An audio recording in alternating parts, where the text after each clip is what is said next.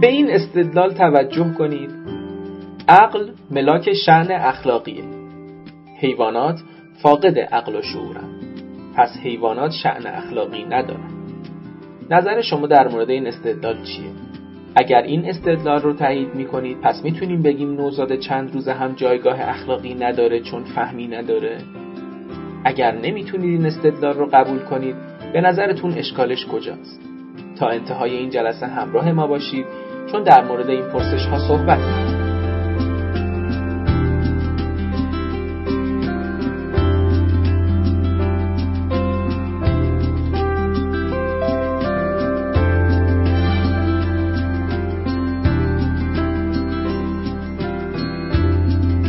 به نام خدا.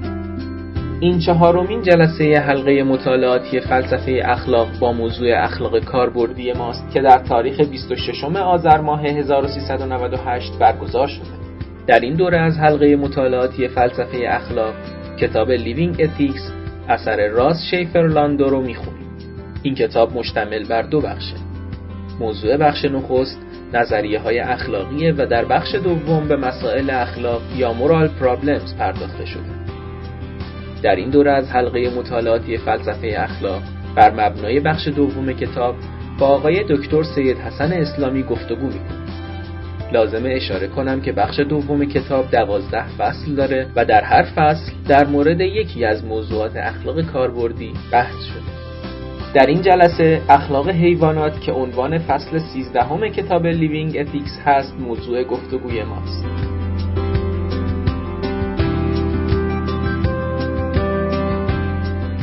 آقای اسلامی دوره دکترای کلام رو در دانشگاه قم گذروندن و دانش آموخته حوزه علمیه قم هستند. ایشون همکنون استاد فلسفه دین و فلسفه اخلاق در دانشگاه ادیان و مذاهب بوده و آثارشون عمدتا در حوزه اخلاق نقد اخلاق زیستی، اخلاق محیط زیست و اخلاق پژوهش هست. از جمله آثارشون میشه به کتابهای دروغ مسلحت آمیز، شبیه سازی انسانی از دیدگاه آین کاتولیک و اسلام اشاره کرد. آقای اسلامی در کنار فلسفه ورزی و قلم زدن در حوزه اخلاق محیط زیست به طبیعت و کوهنوردی هم علاقه زیادی دارد.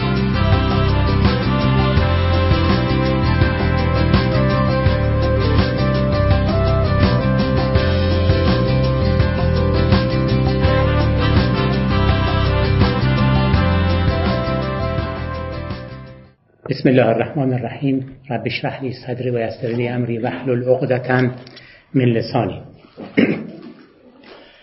به استدلالی اشاره کردم که طبق اون ادعا می شد بنیاد اخلاق و شعن اخلاقی عقل است.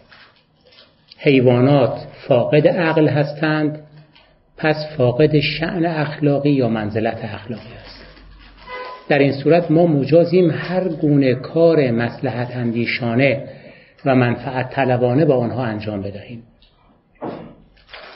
و فرقی نمی‌کنه اینکه من چه کاری انجام بدم صرفا کافی این کاری که انجام میدم منافع مرا پیش ببره یا برای من لذت طلبانه باشه. گرچه ما احساس می‌کنیم این کار شهودن درست نیست. یعنی اگر کسی یه توپی بخره یه توپ چرتکه خیلی گران قیمتی بخره و روپایی باهاش تمرین کنه میگید اشکال نداره ولی ممکنه به این نتیجه برسه که توپ الان گرونه توپای خوب اروپایی گرونه توپای چینی هم به درد نمی‌خوره. به جای من بچه گربه می‌گیرم با همون وزن و روپایی باهاش کار می‌کنم. میگید این کار اگر کسی با داره روپایی با گربه تمرین می‌کنه یا جلوش میگه یا اعتراض می‌کنه میگه این کارت خطاست. میگه چرا خطاست؟ چه فرق بین این دوتا هست؟ اگر من گوشی خودم رو بردارم و با شدت به دیوار پرتاب کنم و این گوشی خرد بشه شما در بدترین حالت میگید که این آدم اطلاف مال انجام میده. پولش داره حروم می‌کنه. عقل معاش نداره عقل اقتصادی نداره. ولی اگر من دست کنم این جوجه کبوتر رو بکوبم به دیوار و لهش کنم نمیگید عقل معاش نداره چون جوجه کبوتر به لحاظ ارزش مالی کمتر از این گوشی میارزه. ولی احساس می‌کنیم کار کار خبیسانه و رزیلانه است چرا همچین احساسی داریم؟ این احساس درستی غلطی اگر ما ملاک را عقل بگیریم هیچ اشکالی نداره. فقط اطلاف مال محسوب میشه. یعنی فرض یه نفر داره تمرین می‌کنه می‌خواد هدف متحرک رو بزنه. دستگاهی هست که میان صفحات پرانی رو پخش می‌کنن و شما در اون لحظه تیراندازی می‌کنید دستگاه خیلی گرونه. ممکن 40 50 میلیون تومان قیمتش باشه. و هر بارم که شما یکی از این صفحات رو تیراندازی می‌زنید این صفحه از بین میره. هر صفحه ممکنه 50 هزار تومان قیمتش باشه. راه بهتره که شما یک نفر یک کارگر استخدام کنید برای یک ساعت کار بهش 50 هزار تومان بدید و بگید شما یه جوجه پرتاب کن من می‌زنم بگیر خیلی کم تموم میشه به اقتصادی خیلی به صرفه تره. ولی احساس می‌کنید کار نادرستی است. چرا؟ چون گویی در اعماق وجودمون احساس می‌کنیم که حیوانات منزلت اخلاقی دارن. یک جایگاهی دارن که نمی‌توان با آنها مانند سنگ یا اشیاء بیجان رفتار کرد. چرا همچین احساسی داریم کسانی میگن این احساس خطاست توهمه. بی خود ذهنتون مشغول این مسائل. این عاطفه گذراست بنیادی نداره. چرا نداره؟ چون بنیاد اخلاق فقط عقله. فقط موجودات زیشعور و عاقلند که مشمول شعن اخلاقی میشن. این استدلالی است که در واقع با دکارت آغاز میشه. با کانت اوج می‌گیره.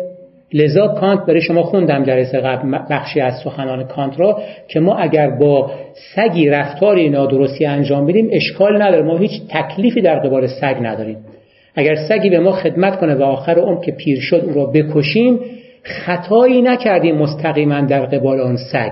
اگر هم بدی کرده ایم به خاطر آن است که ما نسبت به انسانیت خودمان بدی کرده ایم. یا این کار باعث میشه که در آینده بیاموزیم نسبت به انسانها نیز ناسپاسی کنیم.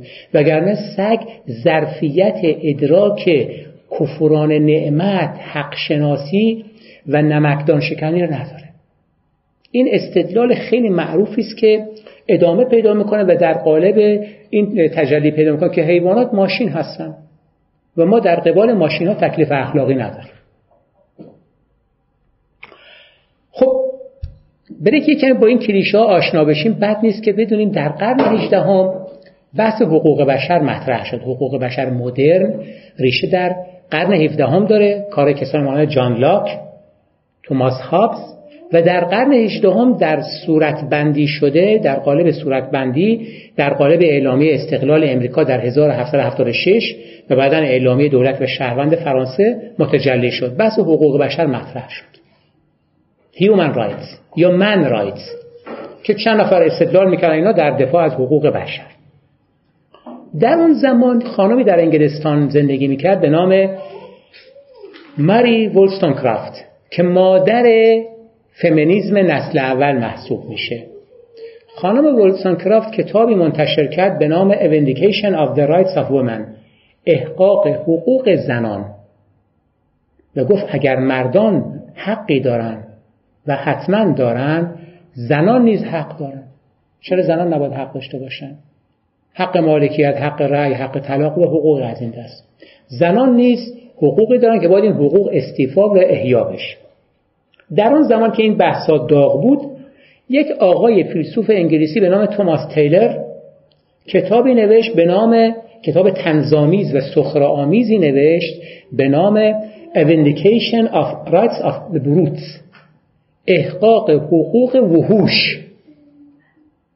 و دست انداخت مدعیات خانم وستون کرافت رو.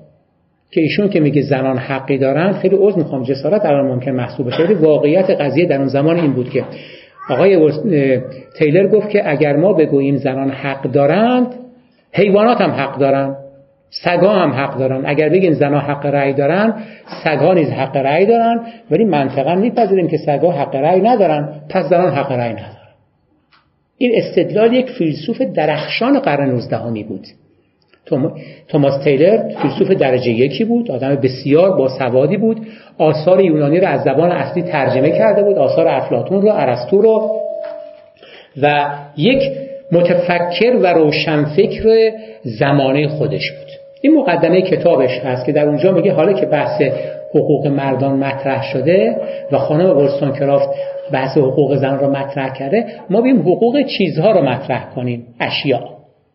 و بگیم همه اشیاء برابرند. در اعلامی استقلال آمده است که خداوند همه انسانها را برابر آفریده است. ایشون به تنز میگه خداوند همه اشیاء را برابر آفریده است.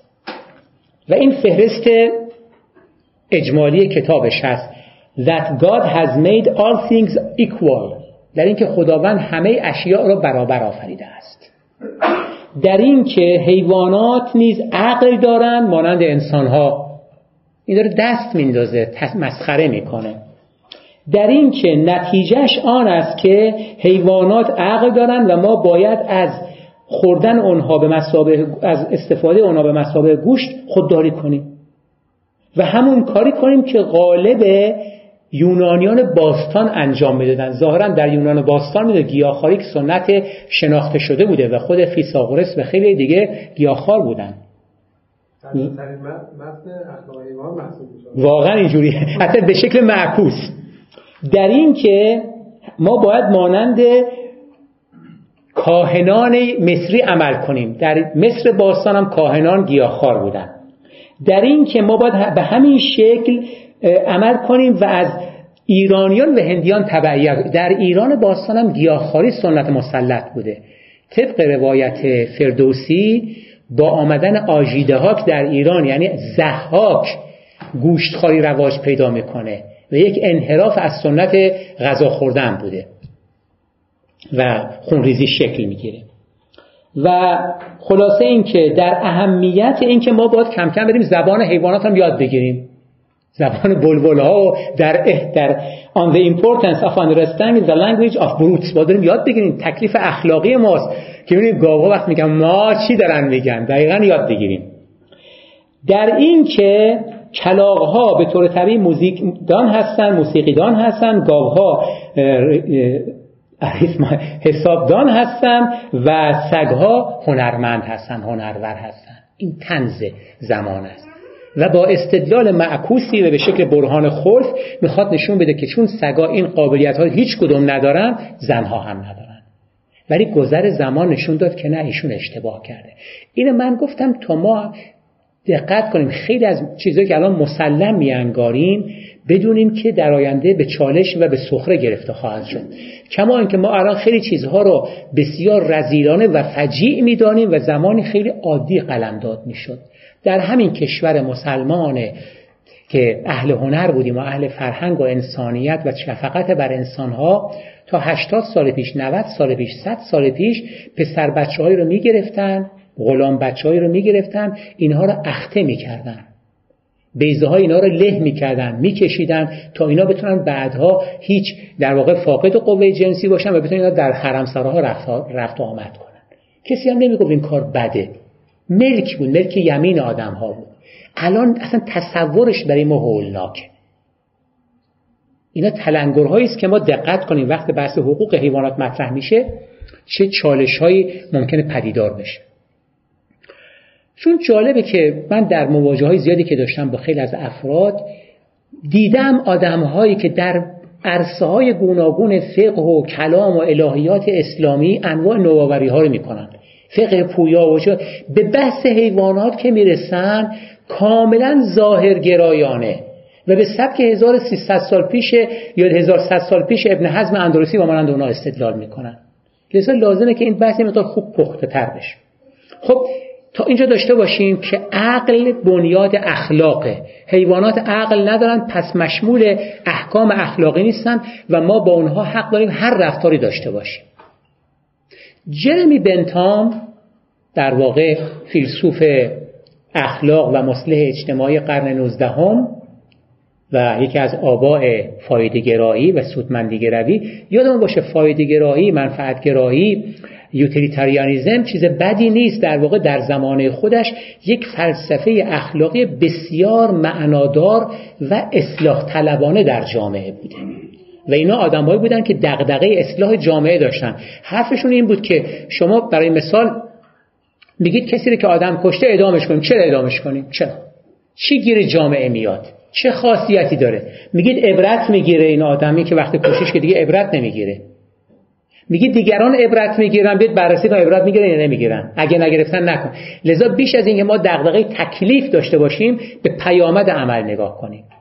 و بنتام و دیگران در واقع فعالیت هایی کردن که نتیجهش بهبود سیستم غذایی انگلستان بود. آقای بنتام کتابی داره به نام مقدمه بر اخلاق و قانونگذاری. مقدمه بر اخلاق و قانونگذاری. که اخلاق و قانونگذاری در هم میتنه و می‌خواد به نتایجی برسه. در این کتاب در بخشی از این کتاب این کتاب قرن 19 نوشته شده و بعد از انقلاب کبیر فرانسه است. تا انقلاب کبیر فرانسه بردهداری در سراسر اروپا و امریکا امری قانونی بود. بردهداران می آمدن برده ها می بازار بردهداری ما داشتیم. حالا اینا رو یا می‌رفتن میدزدیدن یا از اون قبیلهشون میخریدن به شکل مختلف آدم ها رو میخریدن و میآوردن و میفروختن. این امر رایجی بود. شما برید که ابعاد بردهداری رو بدونید رمان بسیار خوبی است به نام ریشه ها الکسی هیلی. بسیار خواندنی است. بر اساس اون یک فیلم و مجموعه سریالی هم ساخته شد فکر می‌کنم. خیلی خواندنی است خیلی خواندنی است. یا کلبه اموتام. که در واقع جز اولین کارهایی است که در زمینه بردهداری و بر ضد بردهداری نوشته شده. الان خیلی چیز خنده این کتاب خیلی به هنری چیز قوی نیست. کل ایدهش اینه این کتاب کلبه اموتام که برده ها چون برده دارها وقت مادری بچه دار می‌شد مثلا پسرش یا دخترش 8 9 ساله می‌شد اگر تشخیص می‌داد میفروخت بچهش رو تشخیصش بود. همونجور که ما الان با گاوها رفتار می‌کنیم. گاو هنگامی که گوساله به دنیا میاره ما گوساله رو می‌بریم یه جای دیگه پرورش میدیم. یا میفروشیم یا می‌کشیم. حق ماست. همون رفتاری که ما الان در قبال حیوانات داریم زمانی در قبال انسانها داشتیم. حق ما بود که این برده جوان رو از مادر جدا کنیم به یک دیگه بفروشیم.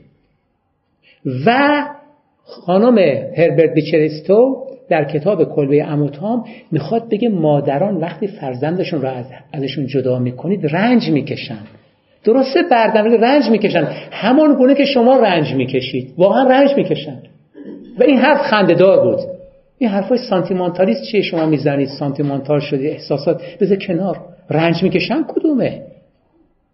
اصلا رنج کشیدن مال ما انسانهای سفید اروپایی است. قبل هجدام که انقلاب کبیر فرانسه به پیروزی رسید.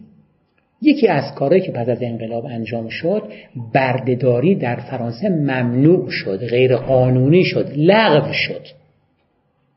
و سیاهان مانند سفیدها از حقوقی برابر برخوردار شدند. در این فضا که انقلاب کبیر فرانسه که یک یک انفجار بزرگ بود در واقع در اروپا و برای اولین بار نهاد سلطنت رو لرزان در طول تاریخ و یک پادشاه رو و همسرش رو اعدام کردن با گیوتین غیر از ماجرای جیمز اول در انگلستان که اون قضیهش فرق می‌کنه. به هر حال یک سلسله دیدگاه های تازه پدیدار شد که یکی از ابعاد شما در انگلستان می‌بینیم. آقای بنتام در این کتاب می‌نویسه The French فرانسوی ها have already discovered that the blackness of the skin is no reason a human being should be abandoned without readers to the caprice of a tormentor میگه الان فرانسوی ها متوجه شده اند که رنگ رنگین بودن پوست سیاه بودن پوست دلیلی بران نمی شود که انسان ها را در معرض رنج قرار بدیم شکنجه کنیم به چه دلیل شما این رو محروم می‌کنه از حقوقشون رنگ سیاهه. دیگه الان عقل انقلابی فرانسوی این رو نمی‌فهمه. خندهدار می‌دونه. قبلا نمی‌دونستم. طبیعی بود. طبیعی بود که با برده سیاه خودم هر رفتاری بکنم. اتفاقا در همین الکسی هیلی در واقع داستان پدرانش رو میگه که اولین بار چگونه نویسنده از سیاه پوست خودش می‌خواد ردیابی کنه ماجرای ورود پدرانش به امریکا رو بعد نقل می‌کنه که اون پدر بزرگ اولیه من که از افریقا آوردنش چند بار فرار کرد. گرفتنش گرفتنش گرفتنش بعد برای که فرار نکنه با تبر انگشتای پاشو قطع کردن دیگه فرار نکرد و ماند. هیچ کس هم اعتراض نکرد.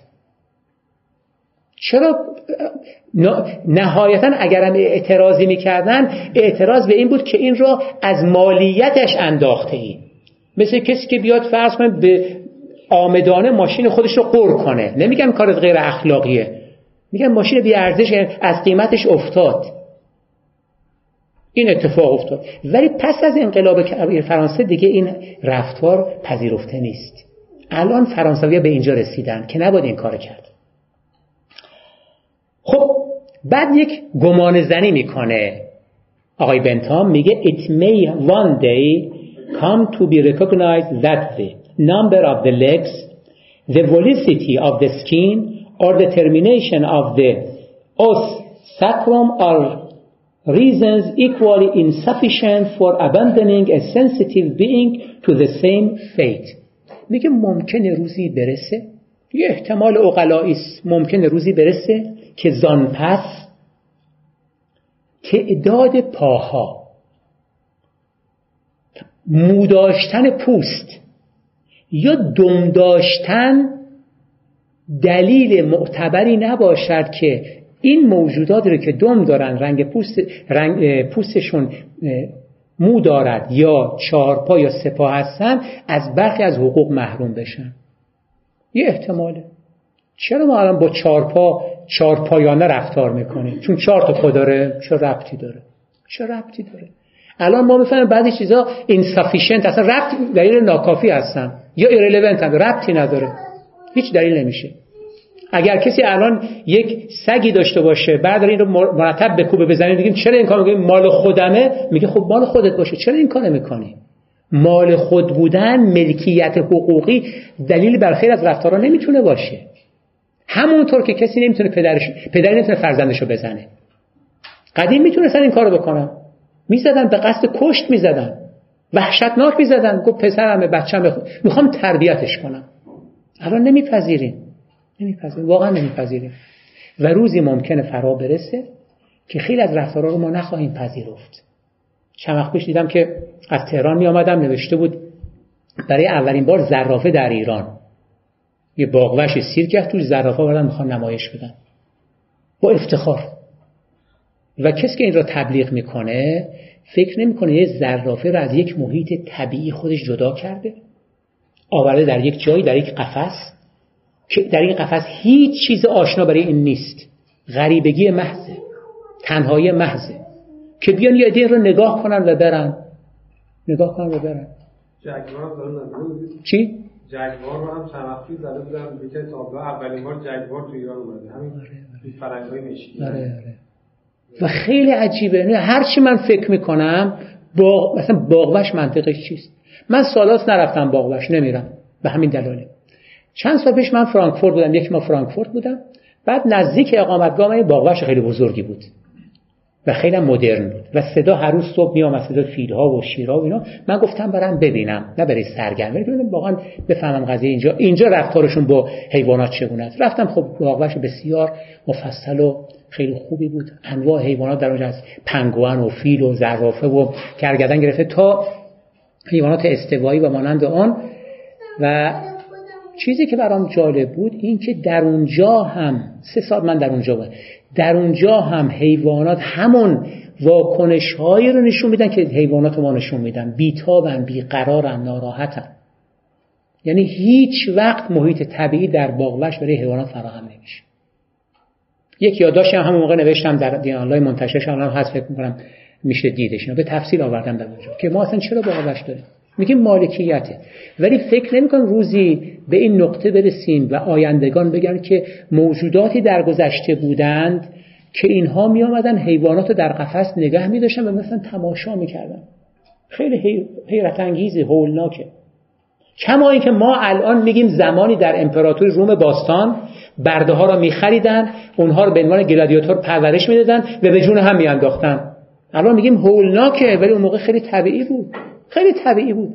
اشراف فرهیختگان بزرگان روم می نشستن کسانی که آثار ادبی خونده بودن آثار ادبی خلق می‌کردن و لذت میبردن. و آخر کار به اون برده پیروز می‌گفتن بکشش و اونم میکشتش.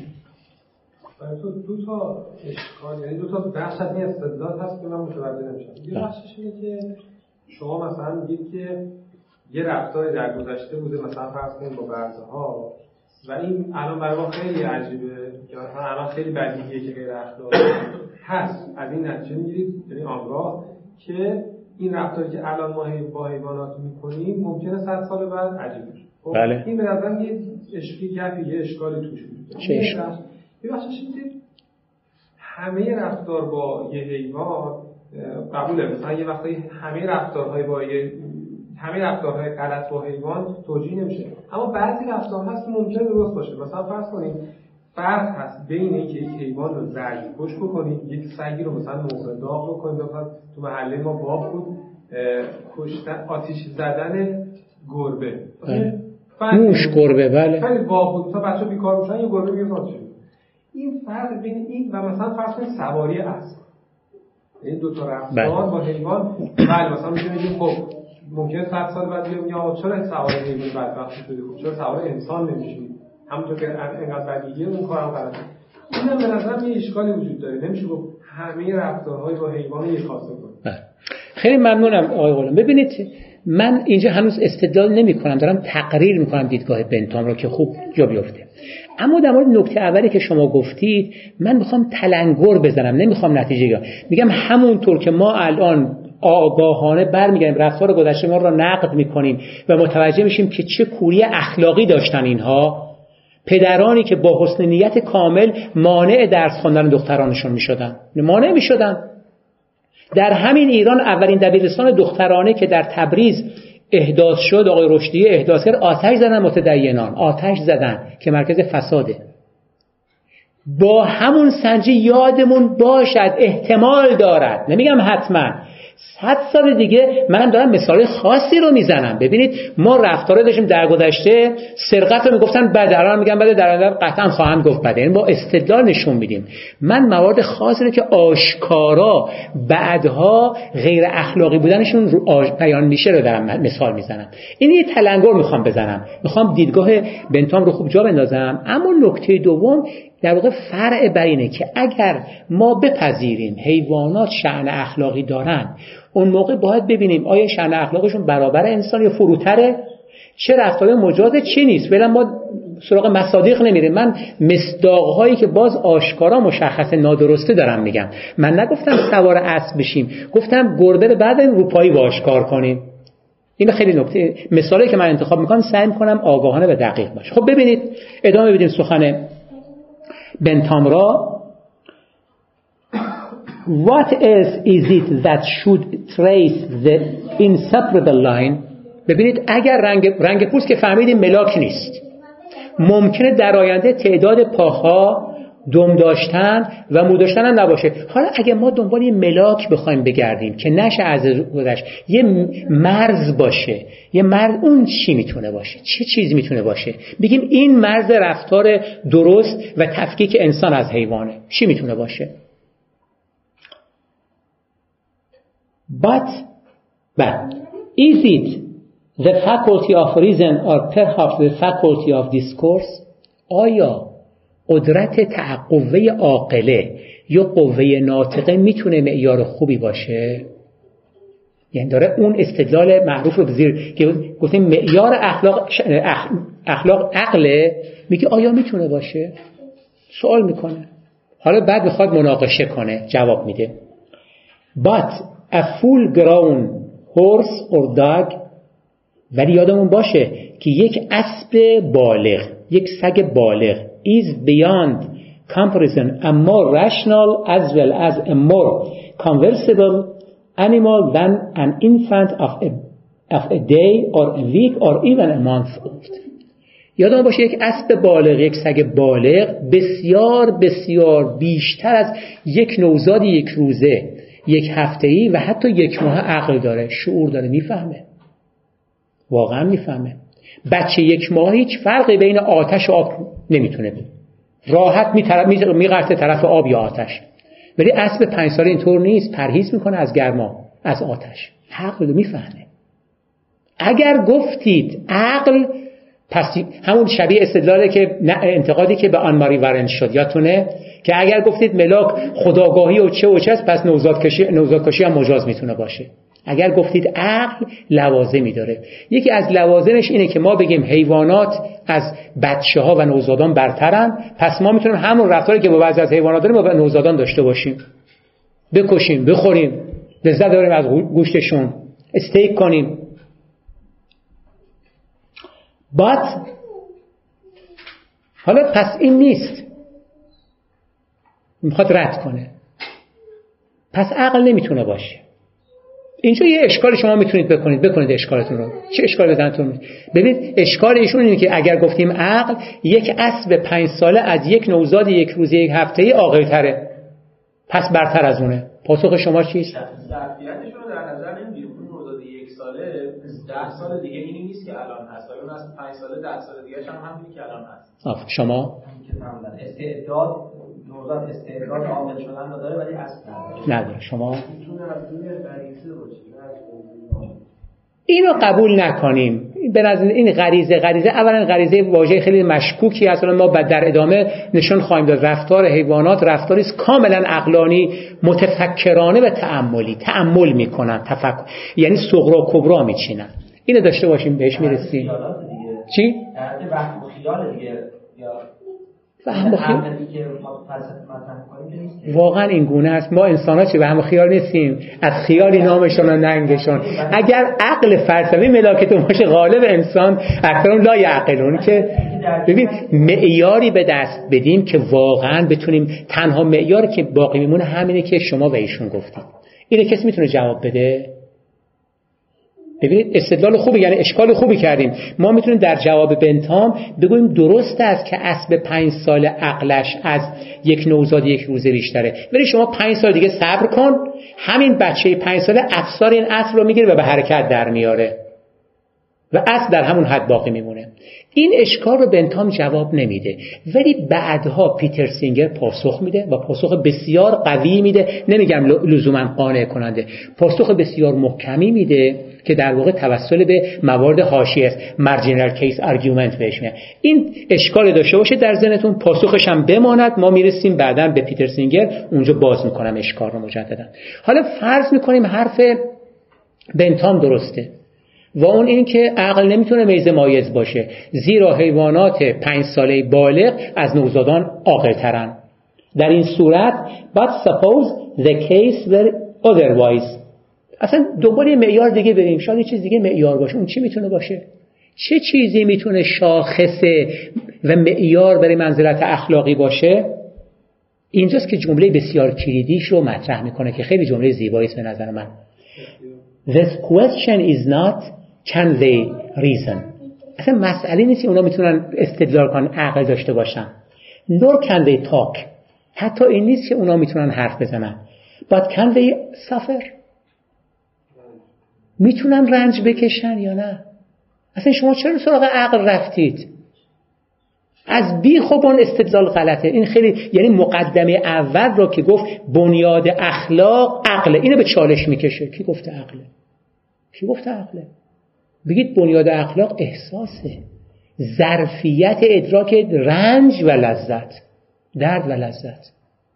این حرف در واقع بنتام خیلی جدیده. تو حوزه حیوانات جدیده. ولی ریشه در در واقع اخلاق هیومی داره.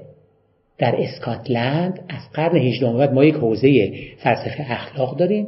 هیوم شفتسبوری چسترتن و حتی آدم اسمیت. آدم اسمیت می‌دونید قبل از اینکه اقتصاددان باشه فیلسوف اخلاقه. اینها میگن اصلا عقل بنیاد اخلاق نیست. عواطف بنیاد اخلاقن.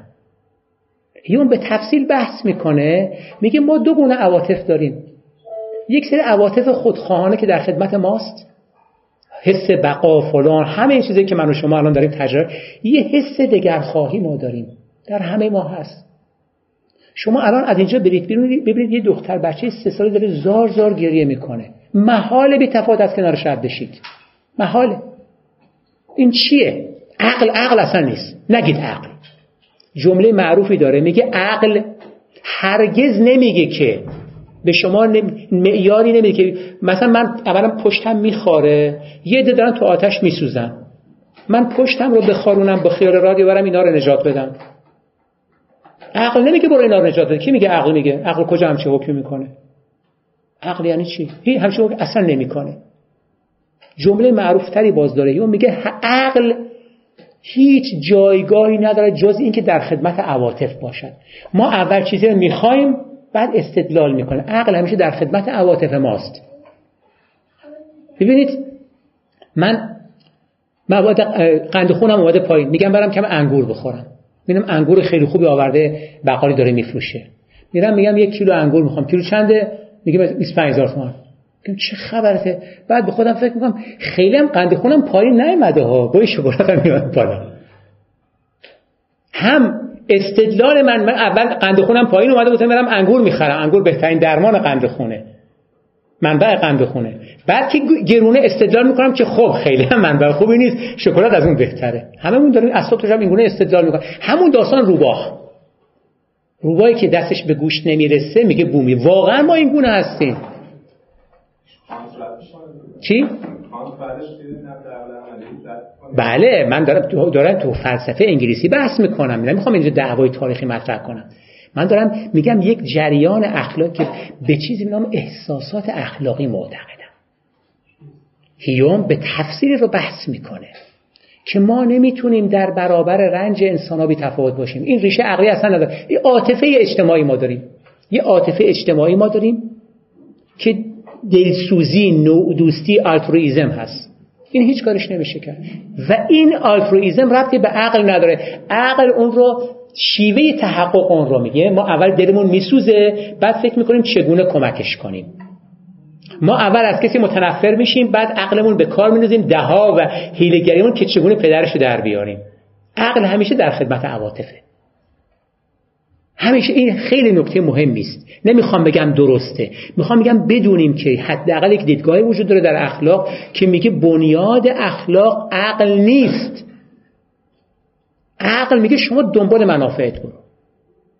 عقل گوید شاد شو آباد شو. عشق گوید بنده شو آزاد شو. دعوای عقل و عشق عقل و دل که میگم همینه. عقل همیشه آدم رو به فرصت طلبی به منفعت جویی به مصلحت سنجی دعوت کنه عقل میگه انفاق نکن. حتی میشه استدلال عقلی براش آورد. عقل میگه پولتو نگه دار. عقل میگه خیلی دلت بره دیگران نسوزه. عقل میگه فکر آیندت باش. ولی عواطف هست که ما رو به حرکت در میارن. محرک انسان هاست. و نه که می‌تونه بپذیره نه که محرک ما به سوی دیگر خواهی نیست. از نظر هیام. فرق می‌کنه. هیام من دارم بحث می‌کنم. دارم می‌خوام میگم ریشه این حرف بنتام از کجا آمده؟ من گاهی وقتای دیدگاهی رو بیان می‌کنم اینقدر پررنگی خود یه بار سر داشتم عاطفه گرایی می‌گفتم حرفای اگر کسان دیگه خوب و بدی اصلا فقط یک ابراز آیه مثل تخ هست و اینها. یکی از دانشجویان دیگه آخر کلاس تا به استاد واقعا شما اینجوری فکر می‌کنی؟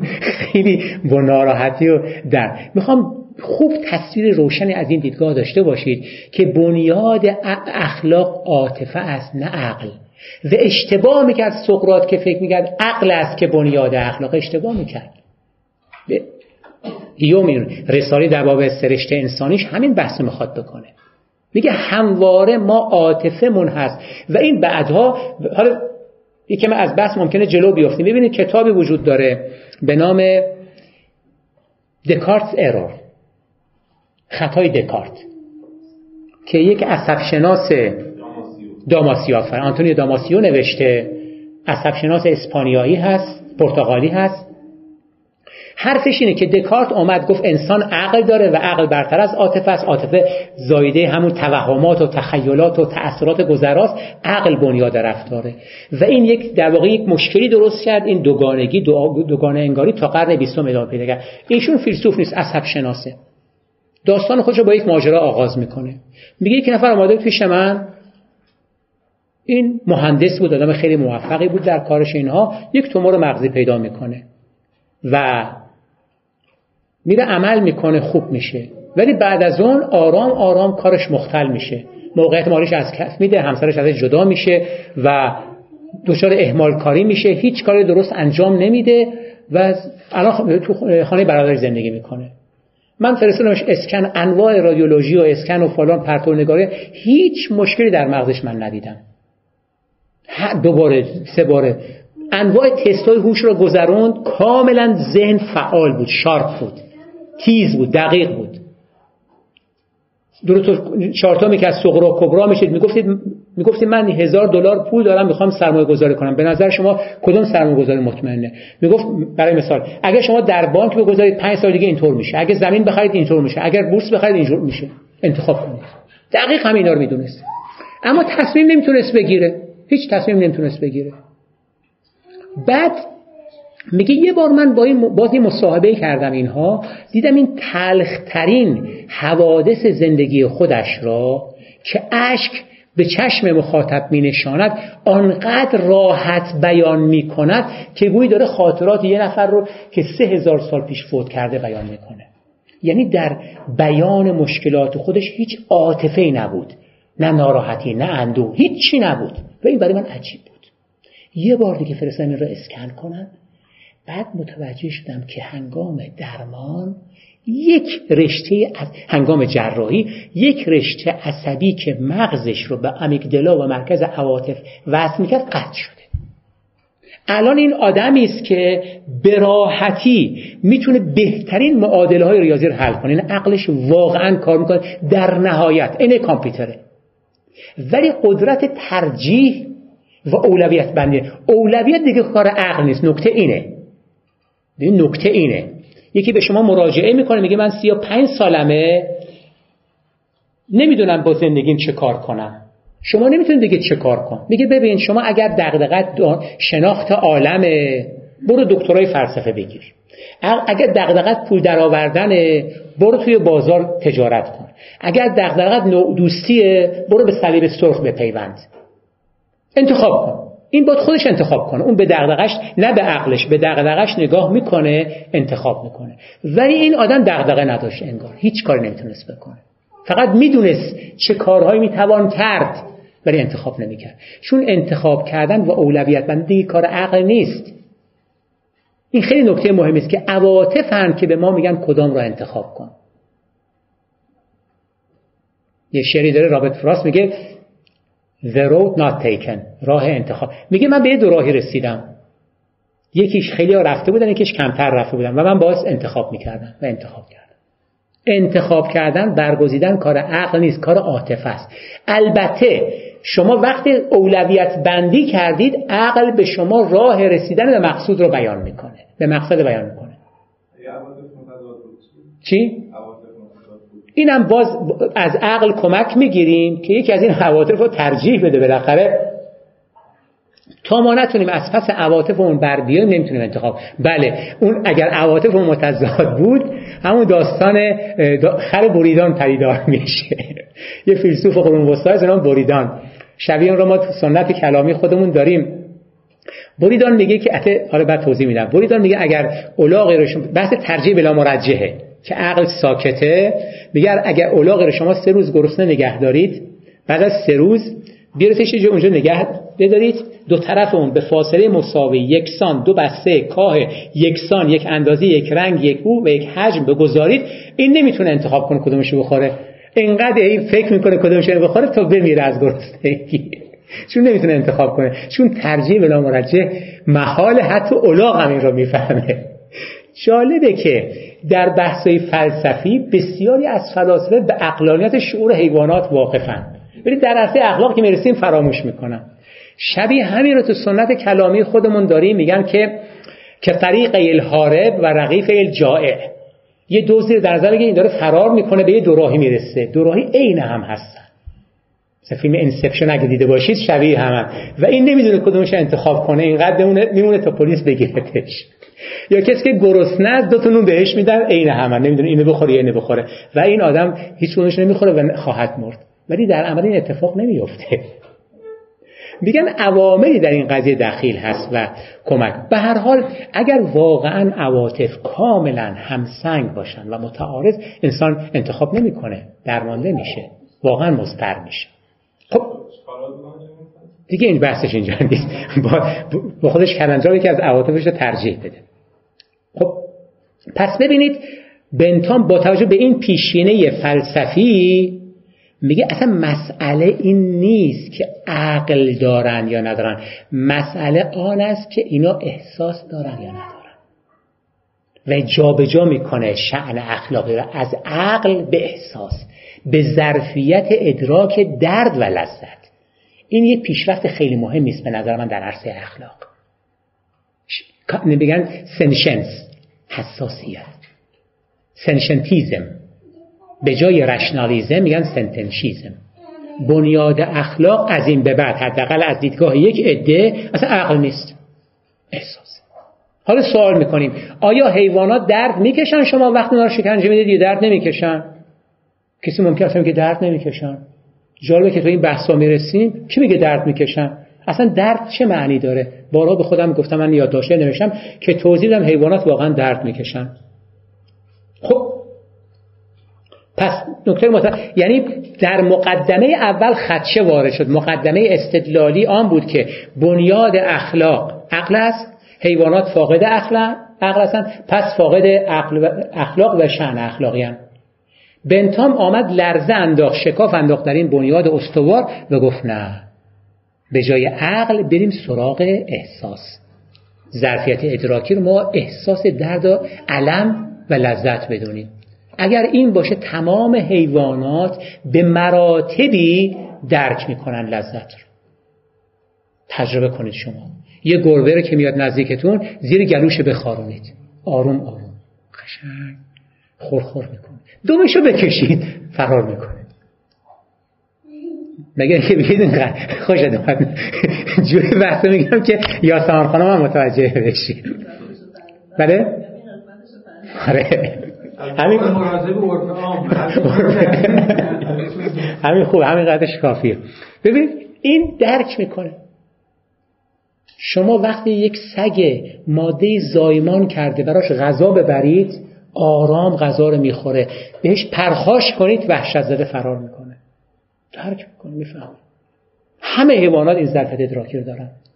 حیوانات همین هفته من در کوه بودم یه سنگ رو خواستم بردارم. دیدم زیرش یک کرم بود. همین که سنگ برداشته شد و نور خورشید بهش خودش پیچید. جمع کرد خودش گوله شد.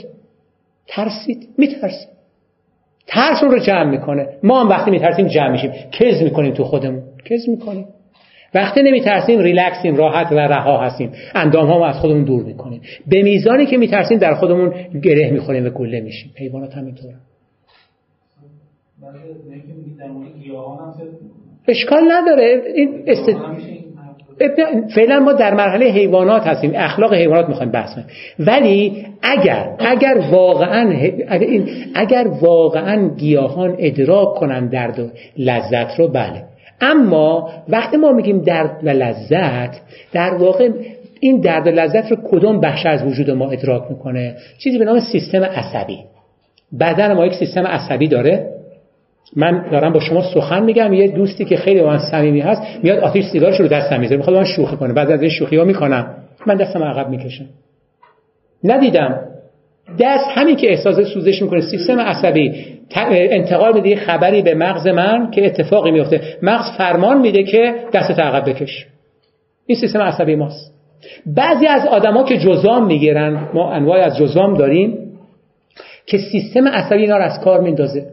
طرف پاش میره تو آتش همین با شما صحبت می‌کنه. پاش داره میسوزه واقعا ولی نمی‌بینه. چون نمی‌بینه متوجه نمیشه. با شما صحبت می‌کنه. سیستم عصبی از کار افتاده. هر موجودی که سیستم عصبی داشته باشه درد و لذت رو ادراک می‌کنه. و این درد و لذت نعمت خداونده در واقع.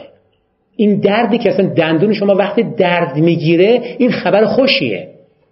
یعنی دندان شما باید بهش رسیدگی کنید. آسیب دیده. اگر این درد سیستم درد از بین بره یعنی دیگه بدن نمی‌تونه از خودش حفاظت کنه. گیاهان به این معنا سیستم عصبی ندارند. ندارن واقعا. اصلا بعضی از گیاهان هستن که اینا میگن چی؟ واکنششون مثلا گیاهان میگن مرز بین حیوان و انسان هستن تو فارسی میگن گیاه خجالتی هستی گیاه میگن گلای خجالتی دست می‌زنه خودش جمع می‌کنه خیلی از گیاهان هستن که نسبت اگر نشون بدن این بله شعر بخونن نوازشش کنن حرف عاطفی بزنن رشدش زیاد میشه. می‌خونه آقای ممکنه. ولی فعلا در واقع این اثبات شی در واقع اینو بیشتر تثبیت می‌کنه. نه تثبیت می‌کنه بیشتر. و می‌تونه نتیجه بگیره اصلا دامنه اخلاق و درک و ظرفیت خیلی فراتر از اون چیزی که ما به حیوانات محدود کنیم. و اینکه با نگاه دینی ما کاملا درسته. ولکن لا تفقهون تسبیح هم کل عالم زنده است. حالا به بحث فرصت شد مولا صدر میگم میگه ان العالم کل حیوان ناطق. کل این عالم یه موجود زنده است. حالا ما فعلا در اخلاق حیوانات هستیم. پس ما می‌گوییم که بنیاد اخلاق نه عقل بلکه عاطفه است. احساس است. احساس درد و رنج. و حیوانات چون درد و رنج رو حس می‌کنن پس مشمول پس شأن اخلاقی دارن. پس شما حق ندارید جوجه رو به دیوار بزنید. نه چون عقل نداره چون درد می‌کشه. تمام شد. بله؟ نه اون دیگه هر رو نه بحث حد نیست. همونطور که شما حق ندارید به انسانی آسیب بزنید نمون حیوان هم صادقه. ولی پزشک حق داره شکمه بیمار رو پاره کنه درد وارد می‌کنه.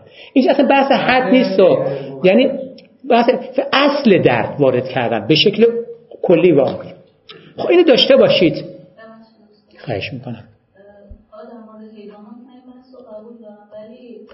اگه بخوایم یه احساس مثلا همدردی رو مبنای اخلاق بگیریم ما چطور می‌تونیم بین دو تا احساسمون تمایز قائل بشیم؟ من یه احساس دارم که میگه همدردی کن یه میل دارم که خودخواه باش و منافع خود رو در نظر بگیر یعنی من احساس می‌کنم ترجیح بلا مرجح توی احساس یعنی هر دو تا احساس من دارم. عقل بله منکرش نیستم. عقل میگه شما یک راهی به شما نشون میده که هر دو عاطفتون رو برآورده کنید. یک ساندویچ دارید. عاطفه شخصیتون میگه بخورید. دلسوزی میگه به دیگری بدید. عقل میگه سه چهارمش خودت بخورید سومش به دیگری بده. همه راضی هم خودتون هر دو عاطفه شما تأمین شده. عقل همیشه در خدمت عاطفه است. بی تفاوت نیست. کمکتون می‌کنه. ما اول انتخاب می‌کنیم مسیر رو. شما میگید من می‌خوام مهند... دوست دارم مهندس بشم من می‌خوام پلیس بشم بچه ها هستن. میگه من می‌خوام پلیس بشم. عقل و پدر میگه اگر می‌خوای پلیس بشی درس بخون. اگر می‌خوای میگه من می‌خوام کاشف القطاع بشم. خاطر چرا کاشف؟ دوست دارم. عقل نمیگه کاشف القطاع شد. تا الان بالاخره عواطف دینیش میگه من می‌خوام کاشف القطاع بشم. میگه خب کاشف القطاع شدن لوازمی داره. روز 8 ساعت مطالعه. این ارتباط دارن ارتباط دقیقی دارن حالا یه بحث دیگری ما داریم. این بحث اصلا من نمی‌خوام واردش بشم. امروزه اصولا کسان مانند مارتا نوسبام و فیلسوفان دیگری میگن این باور تاریخی که عواطف کورن غلطه. خود عواطف جنبه شناختی دارن. ایمونز و اینها چند تا فیلسوف درجه یک هستن. خود عاطفه یعنی خود ترسیدن خود تحقیر کرد اینا شعن معرفتی دارن. یعنی اینجوریه که من بی خودی از یکی خوشم بیاد بی خوشی بی خودی از یکی کسی متنفع باشم. این خوش آمد و نیامدن ها ریشه های عقلانی داره. اینو هیوریستیک هستن. یعنی وقتی شما یه نفر از همون اول متنفر میشید به احتمال قوی چیز تنفرانگیزی در این موجود هست که شما رو متنفر کرده. این دیگه خیلی بحث مدرنه. ما فرضمان اینه این تو در سنت تا بنتامینا فرض آن است که عواطف کورند عقلن که. حالا به تعبیر سنتی بخوام میگه عواطف مثل موتور میمونن موتوری که قدرت داره ولی مسیریابی نمی‌تونه. عقل مثل فرمان میمونه. فرمان بدون عقل اصلا حرکت فرمان بدون موتور اصلا پیش نمیره. موتور بدون فرمان به در دیوار می‌زنه. اینا باید با هم هماهنگ باشن هارمونی داشته باشن. یه گاه وقت میگن این مثل چراغ و مثل موتور میمونه. تو این مثلا مثلا مرحوم تعبیر چراغ موتور به کار می‌بره. عواطف مثل موتور میمونن. عقل هدایتگر مثل عقل مثل چراغ میمونه. این اینا چیزه. ولی امروز اصلا پس فراتر از اینه میگن خود عواطف نیز شعن معرفتی دارن. لذا از قدیم گفتن عشق کوره. میگن کی گفته کوره؟ کتابی هست ببینید درباره عشق. آقای آرش نراقی تعلیف و ترجمه کرد. چند مقاله توش هست. به خصوص یکی دو تاش درباره خود عشقه که خود عشق جنبه معرفتی داره. اینجوریه که عشق کور باشه. همیشه گفتیم عشق کوره. انسان رو کور می‌کنه. آدم عاقل عاشق نمیشه آدم عاشق هم که عاقل نیست. ولی الان بحث مدل میگن اینجور نیست. خود عشق شعن معرفتی داره جنبه عقلانی داره. خب از بحثمون دور نشیم. ب... بفرمایید. راحت باشید هر سوالی هست شما راحت باشید بفرمایید. بله. به؟ خب. یعنی جوری هم تایید به خصوص نگاه پست مدرن خب. پست مدرن با نگاه پست مدرن وارد شدن. می‌تونید تایید برای نظریه نه لزوما. ببین اینا قبل از اینکه دیدگاه فمینیستی مطرح بشه این فیلسوفان در واقع روانشناس هم خیلی از اینها میان تحلیل می‌کنن واقعا عواطف چی هستن. ما عاطفه داریم به نام خشمه ما فکر می‌کنیم خشم کوره ولی شما تصور کنید من مثال برای شما بزنم. مثال خیلی ساده برای شما بزنم. ما الان نشستیم اینجا و یه دفعه میگن یکی میگه برید بیرون فرار کن همه فرار می‌کنن هیچ کس نمی‌پرسه چرا. فرار بریم بیرون میپریم بیرون. شما تو خیابان الان همه دارن میدون شما اولین کاری که ما شما میدوید. به کدوم سمت میدوید؟ به همون سمتی که اونا بوده نه خلاف سمتشون. شما تصور همه دارن به سمت رودخانه میرن شما برعکس حرکت شما میدوید.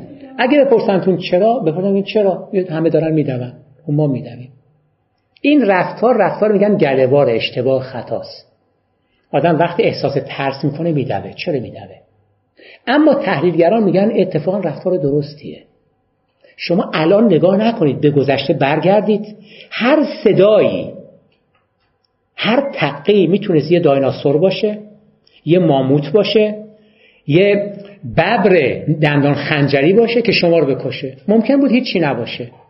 لذا امر دایره بین اینکه شما علکی فرار کنید یا کشته بشید. عقل چی میگه؟ میگه فرار کن. میگه علکی فرار کن. این حکم عقله. یعنی این عاطفی که شما رو یه دفعه به حرکت در میاره این عاطفه درستیه. یعنی جنبه عقلانی داره کور نیست. الان شرایط چون دگرگون شده ما فکر می‌کنیم کار احمقانه است. یکی دستش به سمت چشم شما میاره. چشماتو زود میبندید. یا پشت شیشه رفتید آکواریوم دارید نگاه می‌کنید. رفتید کیش؟ پشت شیشه هستید. یه دفعه می‌بینید که یه وال یه دلفین میاد به سمت شیشه. شما خودتون عقب می‌کشید. این همون واکنش عقلانی نیست ولی ریشه عقلانی داره. این رفتارها تماما جنبه عقلی داره. لذا میگن اگه ترس اگر کسی هیچ وقت نترسه نابود میشه. ترس عامل بقای نیاکان ما بوده. من یه سوال دیگه بپرسم. یعنی وارد بحث تکاملی خب نمی‌خوام بشم وارد اون بحث. بفرمایید. اگر فکر کنید بشه من بعد کلاس اصلا بحث ما تکامل نیست. ولی خب داره که خواستید سوالتون بگید. تا الان بحث اینجا می‌رسه که این عاطفه ای که ایجاد شده در اثر تکامل که من حالا گرایش دارم که رفتاری رو داشته باشم مثل همون که چیزی که میاد سمت صورتم بله. این در واقع عواطف و هیجانیه که منو به این کار وام درسته. و عقل اینجا انگار دوباره وقتی بهش نگاه می‌کنیم انگار حیث توجیهگری داره نه آفرین. درسته. این توجیهگری عقل در واقع نظر هیوم خیلی اینجا باز نزدیک میشه. بله بله بله. که ما الان اسم اینو چی بذاریم؟ یعنی ما الان دوباره برمیگردیم اینجا دور می‌ذاریم سمت هیوم یعنی آره هیوم که در گذشته بله. حالا فرضیه تکامل داشته تکامل پیدا کردش و فکر نمی‌کرد من چرا باید این کارو آره. انجام می‌داده. بعدن که فیلسوف شد گفت خب این کارو می‌کردم برای این اتفاق آره. ببینید هیوم خیلی مهمه. هیوم متاسفانه تو ایران خیلی بد فهمیده شده. فکر می‌کنم آدم شکاک بوده و فلان و هیوم در واقع تو تاریخ فلسفه سه چهار بار بازخانی میشه. توی یه سنتی گفتن هیوم اصلا معتقده که آدم خودخواهه. خیلی میگن انسان خودخواهه. در آخرین روایت میگن هیوم به شدت فیلسوف دگرگراست و آدمی است که با طرح عواطف اجتماعی زمینه اخلاق واقعی و اخلاق مراقبت رو فراهم می‌کنه. اما نکته که شما گفتید درسته. الان یه بحث ما داریم یه کتاب به نام جوشوا گرین نوشته به نام مورال ترایبز قبایل اخلاقی. قبایل اخلاقی مورال ترایبز میگه اصولا اخلاقیاتی که من و شما آموخته ایم و به تکاملی این اخلاقات اخلاقات قبیله است انصر اخاک ظالما او مظلوما میگه توی قبیله میگن یه زمانی در تهران حمال ها اونجا هم... کلانتری بازار خیلی فعال بود. بعد حمالا اونجا که کار می‌کردن اینها اگر یه حمالی با یکی درگیر می‌شد تمام این حمالا به یاری این میآمدن. و این درگیری معمولا سه چهار تا زخمی و حداقلی که دادن کشته داشت. بعد که دعوا تمام شد می‌گفتن چی بود قضیه؟ خودشون میپرسیدن دعوا سر چی بود؟ یعنی اینا اول درگیر می‌شدن چون دوستشون درگیر. مهم نیست دلیلش چیه. بعد پرسیدن چیه. این تفکر قبیله است. اخلاق قبیلگی است. و حرف جوشوا گرین و خیلی دیگه اینه که این مغز تکاملی ما برای زیست در یک جهان گلوبالیزه شدن دیگه جواب نمیده و ما نیازمند اخلاقات تازه هستیم. نیازمند بازندیشی هستیم. و اینجاست که بحث عقل داره خیلی جدیتر و پررنگتر میشه. دیگه توجیه نمی‌کنه اون رو. داره تلاش می‌کنه مهار بزنه بر اون اخلاق تکاملی. خواهش برگردم به بحثم خب ببینید. پس حرف بنتام رو فهمیدیم. از نظر بنتام بنیاد اخلاق نه عقل بلکه عواطف است. می‌رسیم به پیتر سینگر. ببین در قرن بیستم در نیمه اول قرن بیستم صنعت خیلی رشد می‌کنه. صنایع گوناگون آزمایشگاه ها و خدمت شما که ارز کنم آزمایش های علمی استفاده از حیوانات در انواع مختلف آزمایش ها رواج پیدا می‌کنه و یکی از صنایع هم که رشد می‌کنه صنعت کازمتیکسه صنعت زیبایی و انواع مختلف فراورده های زیبایی آرایشی رژ لب رژ گونه ریمل و مانند آنها وارد بازار میشه. مارکای خیلی معروف برندهای خیلی درجه یک و گران قیمت. و می‌دونید که پوستسازترین صنعت دنیا همین کازمتیکسه شرکت های معروف و برندهای تجاری بزرگ دنیا برای اینکه این فراوردهای خوبی ارائه کنند در مراحل تست این محصولات آرایشی رو عمدتا رو حیوانات آزمون می‌کردن. به خصوص روی خرگوش ها و به خصوص روی چشم خرگوش ها چشم خرگوش خیلی هم زیباست و هم ظریفه و هم حساسه. و اگر چشم خرگوش بتونه رژ گونه رو تحمل کنه یا ریمل رو تحمل کنه گونه یک خانم هم می‌تونه تحمل کنه. و اگر آسیب ببینه خب باید بازنگری کرد. و اینقدر اینا آزمایش می‌کردن تا صدها و هزاران خرگوش کور می‌شدن میمردن تا حالا اینجا کارتون ممکنه بشه بخوام تصاویر فیلم نشون بدم خیلی وحشتناک. به هر حال توی دوره طولانی ما این بحثا رو داریم که خیلی راحت آزمایشگاه معروفی هستن استفاده می‌کنن از حیوانات برای آزمایش نه آزمایش علمی. بحث من دارم مثال آمداره مثال انتخابه. نگید آزمایش علمی نه نه آزمایش زیبا شناختی زیبایی. خب از دهه 60 یک جنبش کم کم در قبل از اون که بالاخره این کارا درسته غلطه یعنی چه چه معنی داره؟ در سال 1973 آقای پیتر سینگر یک فیلسوف استرالیایی که اون موقع جوان دانشجویی بود مقاله نوشت به نام All Animals are Equal. همه حیوانات برابرند. همه حیوانات برابرند. و در اونجا در واقع با الهام از دیدگاه بنتام آمد این بحث رو پیش کشید که اصولا تمام حیوانات در درد کشیدن و رنج کشیدن برابرن. واقعا برابرن. شما یه جوادوز به گربه بزنید یه سوزن به خودتون. نمیگم برعکسش. ببین چه اتفاقی میفته سگ خرگوش فرقی نمی‌کنه. واقعا درد می‌کشن لذت نمی‌کنه برای هیچ تفاوت بین من و شما در ادراک درد و لذت با حیوانات وجود نداره. خب بنابراین آنها هم مثل ما هستن حقوقی دارن. باید به اونها رفتار درستی کرد. ولی ولی شما در طول تاریخ نگاه کنید آدم ها حد اکثر آنقدر رشد می‌کنند که به اینجا می‌رسن که با انسان ها رفتار برابر داشته باشن. بردهداری لغو می‌کنند انسان ها برابر میشمارن میشمارن. ولی به حیوانات که می‌رسن دیگه قبول نمی‌کنن. چرا قبول نمی‌کنن؟ میگن عقل ندارن. همون حرفی که قبل از بنتا میگن عقل ندارن. دوباره میگه عقل ندارن. میگه خیلی خوب. استدلال بنتام پیش می‌کشه. میگه خیلی از حیوانات حیوانات بالغ عقلهایی دارند که نوزاد نداره. حالا شما دوباره اشکالتون بگید. بفهمید اشکالتون چی بود؟ این که میگم که قشنگ ثبت بشه بلند. استعداد نوزاد انسان داره توی طولانی مدت باعث میشه که از نظر ظرفیت عقلی معیار ما بود فرق کنه ولی اصل اون استعداد رو نداره و ظرفیت عقلی که توی نوزادیش داره با اون ظرفیت عقلی در آینده داره فرق پس اشکالی که به استدلال بنتامی می‌شد درسته که بالفعل یک اسب بالغ از یک نوزاد یک روز عقلمندتر و باهوشتره. ولی یک پسر بچه دختر بچه نه ساله از اسب بالغ با عاقلتره پس این بالقوه از اون بر برتر اگر اینو گفتید اون موقع استدلال اصلیش سینگر مطرح می‌کنه. میگه یه زمانی در تاریخ کسانی نجات پرست بودن. نجات پرست بودن. نجات پرست ها چی می‌گفتن؟ می‌گفتن من سفید پوست از توی سیاه پوست برترم. چرا؟ شما من سفیدم. من سفیدم.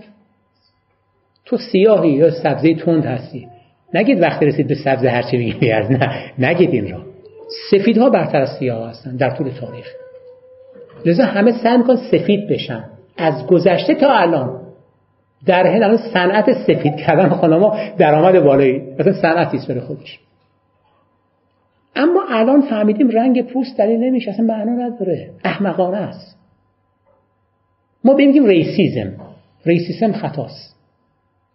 racism یعنی چه؟ یعنی در مورد هیچ انسانی مستقلا و به عنوان فرد شما داوری نمی کنید شما نمیگید خانم صمیمی رفتارش درسته یا غلطه. شما میگید خانم صمیمی متعلق به طبقه فلان یا قشر فلان یا سنف فلانه. این نجات پرستیه الان فهمیدیم غلطه. غلط نیست نجات پرستی یعنی کسی رو دقت کنید. نجات پرستی یعنی چه؟ یعنی آدمی رو بر اساس رنگ پوستش ما داوری کنیم. نه بر اساس اعمالش. نه اعمالش. گاندی رنگ پوستش تیره است هیتلر سفیده. اگر نجات پرست میگیم هیتلر بهتر از گاندی. اون سیاه. ما رد کردیم. یه زمانی در اروپا و امریکا خانم ها حق رأی نداشتن. گفته چرا حق رأی؟ خب, خب زنه دیگه. زن بودن منع قانونی برای رأی دادن بود. زنا حق فرض مالکیت نداشتن. چرا نداشتن؟ چون زن بودن. الان به این نتیجه رسیدن که این کار غلطه. وضعیت فیزیولوژیک انسان ها تفاوت هست و دقت کنید. ولی این تفاوت ایرلیونته بی ربطه. شما تصور یه نفر بخواد بره وام بگیره میگن شما چشمات زاغه ما بهت وام نمیدیم. چه ربطی داره؟ چه ربطی داره؟ ولی اگه بگه شما شاغل نیستید بیکار هستید و نمی‌تونید پرداخت کنید وامتون رو ما وام نمیدیم این مرتبطه. اصلا بحث تفاوت نیست تو. همه تفاوت رو قبول دارن. قطعا زن و مرد تفاوت دارن. ولی این تفاوت آیا مرتبط هست یا نیست؟ کسانی که میگن مرتبط نیست استدلال می‌کنن. میگن شما چرا زن را از حق رأی حق مالکیت حق مسافرت حق چی حق چی محروم می‌کنید چرا در عربستان سعودی تا چند وقت پیش حق رانندگی نداشتن؟ ممنوع بود. گواهینامه نمیدن. گفت این زنا یواشکی می‌رفتن خیابون ماشینای دیگر سوار می‌شدن و میروندن. گفتن زن نباید سوار باشه. چرا زن؟ حرام. حالا استدلال شرعی اونا می‌کردن. ولی تهش همین چون این زن هست حق رانندگی نداره. الان فهمیدیم غلطه. ما به این میگیم سکسیزم. یعنی داوری کردن درباره آدم ها بر اساس جنسیتشون. غلطه. من به یک خانمی نمره بدم به یک آقای نمره ندم. چرا خب زنه. بهش نمره میدم. یعنی یه آقای معلمی بود که این فقط به خانما 20 می‌داد. تعویض مثبت قائل می‌شد. بعد همیشه یعنی بهترین نمره آقایون از 19 تجاوز نمی‌کرد. یه بار یه آقای 20 گرفته بود. خیلی تعجب کردن که این آقا نظرش عوض شده. رفتن گفتن استاد فلانی بهش 20 دادید شما که قبلا به آقایون 20 گفتو مثلا فرض نصرت میگه مرده. از اسمای مشترک داشته مثلا اسمای از مشترک از اکرم نصرت اینا که گاهی منوس فکر دختر از پسر بوده. ما ببینیم رئیس سکسیزم. سکسیزم. حالا یک یک اصطلاحی رو ابداع می‌کنه. آقای سینگر که در واقع اسمش رو می‌ذاره speciesism جنس پرستی استدلال شما میگه درست این نوزاد عقلش از این اسب کمتر است ولی متعلق به طبقه عاقلان است که اینها عقلشون از این اسب بیشتره. شما از کجا می‌دونید ده سال دیگه از این عاقل تر میشه؟ چون متعلق به اون طبقه است دیگه. تعلق به طبقه معیار داوری شما شده نه خود فرد. در صورتی که بنیاد اخلاق قضاوت در مورد افراد بر اساس رفتار خود افراده. غیر از اینه. اخلاق یعنی همین. این نوع پرستی بهش میگن. نه نوع پرستی گونه پرستی بگیم جنس پرستی بگیم. ببین متن خود سینگر برای شما بخونم. Racist violate the principle of equality by giving greater weight to the interests of members of their own race when there is a clash between their interests and the interests of those of another race نجات پرست کیه؟ کسی است که به افراد هم نژاد خودش اعتبار بیشتری میبخشد تا به افرادی که هم نژادش نیستند نیستند نیست سکسیست سکس گرایان violate the principle of equality by favoring the interests of their own sex. سکسیست ها کسایی هستن که جنسیت خودشون رو یعنی منافع جنس خودشون رو برتر از جنس مقابل می‌دونن. میگن خانما ناقص العقل. اینو کی میگه؟ آقایون میگن. خود خانما که قبول ندارن. منافع یعنی جنس خودشون رو برتر می‌دونن. نمی‌خوام بحثی چیز کنم واقعی کنم. می‌خوام بگم این اصلا جنس پرستی یعنی در واقع سکسی، سکسیزم یعنی همین. به این سیمیلارلی با همین سنچه و متشابهن speciesists allow the interest of their own species to override the greater interest of members of other species. به هم با همین سنچه افرادی که به یک نوع به یک گونه جانوری تعلق دارن منافع خودشون رو برتر از منافع اون گونه جانوری می‌دونن. یعنی من فکر می‌کنم من بچه‌مو خیلی دوست دارم ولی گربه بچه‌ش خیلی دوست نداره. برام مهم نیست بچه‌ش له بشه یا نشه. حال آنکه همونقدر که من بچه خودم رو دوست دارم گربم قطعا دوست داره فرزندش قطعا دوست داره. فرقی از این جهت از این جهت هیچ فرقی نمی‌کنه. The pattern is identical in each case. الگو یکیه. اگر نجات پرستی خطاست.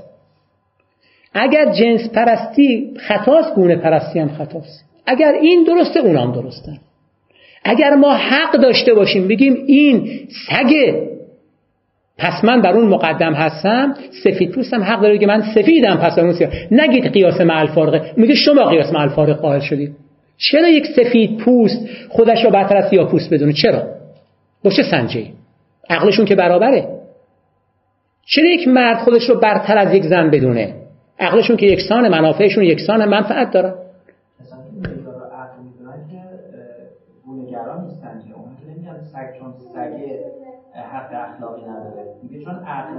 عقلو که ما رد کردیم. اونه که ما رد کردیم. فقرش اونو بذاریم کنار فعلا.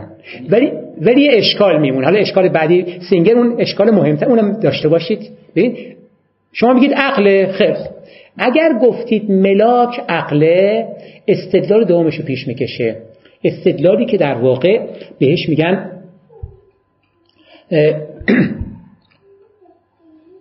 خدمت شما که کنم استدلال بر اساس موارد حاشیه ای argument around marginal cases. شما میگید عقله. باش میسلم به تعبیر طلبگی. اگر گفتید عقله تمام آدمهایی که کاماتوز شده اند و دیگه بر نمیگردن اغمای برگشت ناپذیر هستند در وضعیت گیاهی به سر می‌برند vegetative state کسانی که سندروم دان دارن کسانی که قدرت استدلال ندارن دیوانگان کاملا کسی اصلا در واقع مغزشون معیوب کاملا اینا تماما از حکم اخلاق خارج میشن. اینا فاقد اخلاق خواهند بود. شأن اخلاقی نخواهند داشت. به اضافه نوزادان به اضافه کودکان معیوب و و و و, و. فقط یک آدمای بسیار خاص عاقل باقی میمونن بفرمایید.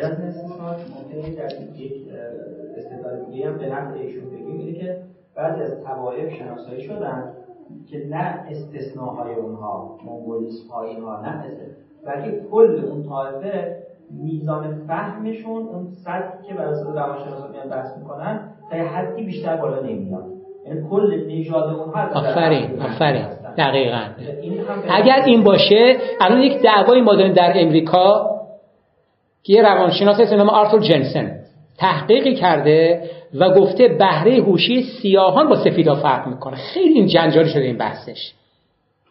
این بحث تو قرار خیلی جدی بود. اصلا ما جمجمه شناسی و اصلا یه علم متقلبانه میگن درست شد که مثلا جمجمه سفیدا از سیاه فلان از این بحثا الان همه ادامه داره. یعنی اگر واقعا به این نتیجه رسیم که ضریب هوشی بسیاری حتی جامعه خود ما ما اگر منحنی نرمال حساب کنیم منحنی طبیعی حساب کنیم سه چهار درصد آدم ها در مجموع بسیار بسیار کودن هستن سه چهار درصد بسیار باهوشن بقیه حد میانه هستن. حالا این حد میانه بین 60 و 70 آیکیو 60 و 70 ممکن در یک جامعه 50 باشه 40 باشه. اون موقع چی میشه؟ خیلی قضیه پیچیده میشه.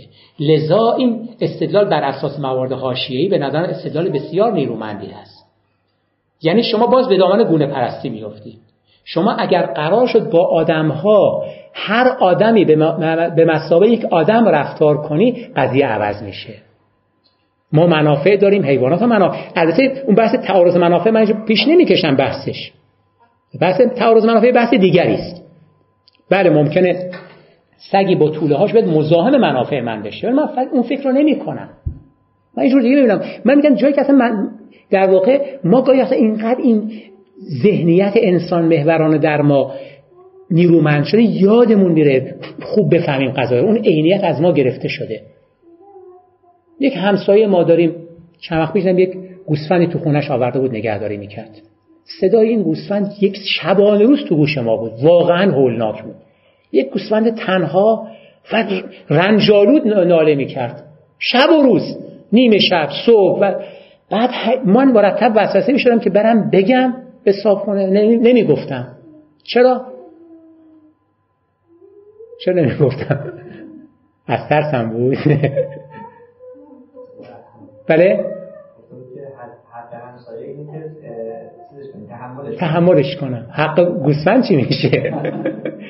اتفاقا خیلی آدم متدین اهل روزه و اینجا من واقعا مانده بودم این فهم این آدم چگونه است.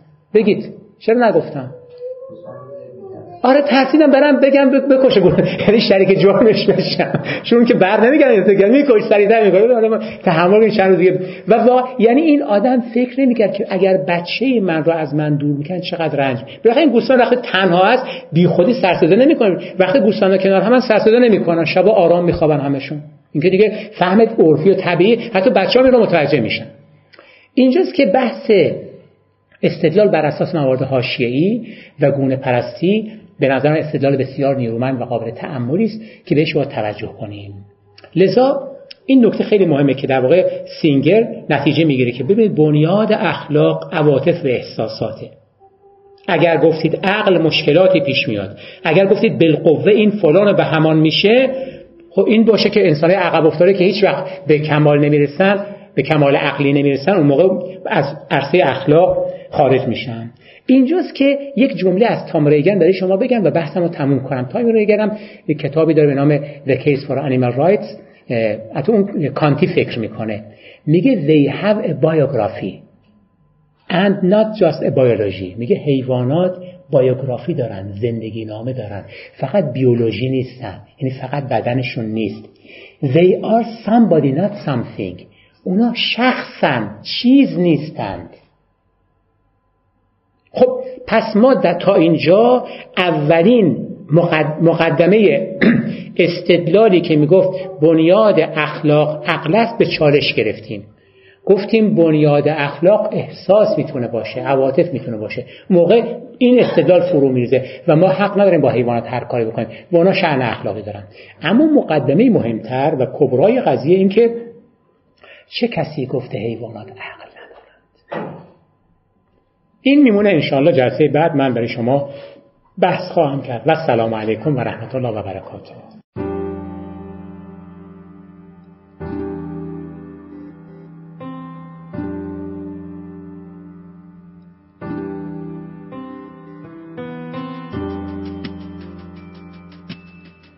چیزی که شنیدید گزارشی شنیداری از یکی از برنامه های خانه اخلاق پژوهان جوان بود. مجموعه ما یک مجموعه غیر انتفاعی و مردم نهاده که از سال 94 تا کنون تلاش می‌کنه مباحث اخلاق رو در فضای نظری و عملی که تا حدودی کمرنگ شده هم تا اندازه احیا کنه و هم در قدم های بعدی رشد و اعتلا بده. سعیمون بر این بوده که بتونیم منظرهای متفاوتی رو که در این مباحث وجود داره روایت کنیم. کارگاه ها، نشست ها و درس های اخلاق متعددی رو در شاخه های مختلفی مثل فرا اخلاق، اخلاق هنجاری، اخلاق کاربردی و اخلاق اسلامی به کمک اساتید خوبمون برگزار کردیم و به یاری خدا این روند ادامه خواهد داشت. اگر دوست داشتید با مجموعه ما آشنا بشید آدرس سایت ما ethicshouse.ir هست می‌تونید اسم مؤسسه یعنی خانه اخلاق پژوهان جوان رو هم گوگل کنید به اضافه این که می‌تونید ما رو در تلگرام، اینستاگرام، توییتر و آپارات با همین عبارت جستجو و پیدا کنید. رایگان بخشی در ساحت دانش از روز اول خط مشی مجموعه ما بوده و امیدواریم که با حمایت شما این روند ادامه پیدا کنه. اولین درخواست ما از شما اینه که اگر اشکالاتی دیدید چه در خود برنامه ها و چه در همین فایل های صوتی از کنارش رد نشید و حتما به ما منتقل کنید تا اصلاحش کنیم یا اگر پیشنهادی دارید مثلا استادی رو می‌شناسید که به نظرتون قابل استفاده میاد به ما معرفی کنید اگر حس می‌کنید سرفصلی در این حوزه هست که لازمه بهش پرداخته بشه حتما ما رو در جریان بذارید. این کار رو می‌تونید از طریق ادمین کانال تلگرام یا لینک های دیگه ارتباطی که در سایت هست انجام بدید. همچنین از طریق لینک حمایت مالی در سایت خانه اخلاق می‌تونید پشتیبان ادامه یافتن این مسیر باشید. ممنون از محبت شما و خدا نگهدار.